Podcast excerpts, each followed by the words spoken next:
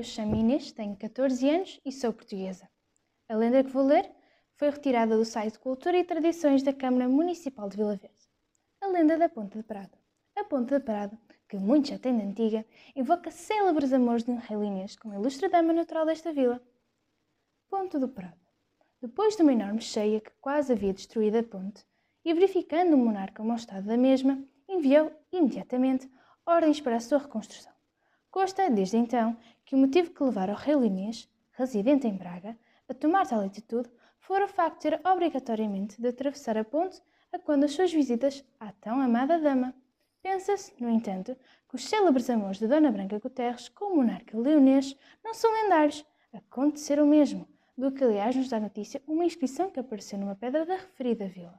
Assim, o rei leonês podia visitar a Dona Branca de dia ou de noite, acompanhado da sua polícia ou disfarçado um homem do povo, sem ter que admitir que seus amores fossem prejudicados por uma ponte que causava pânico a quem sobre ela passava.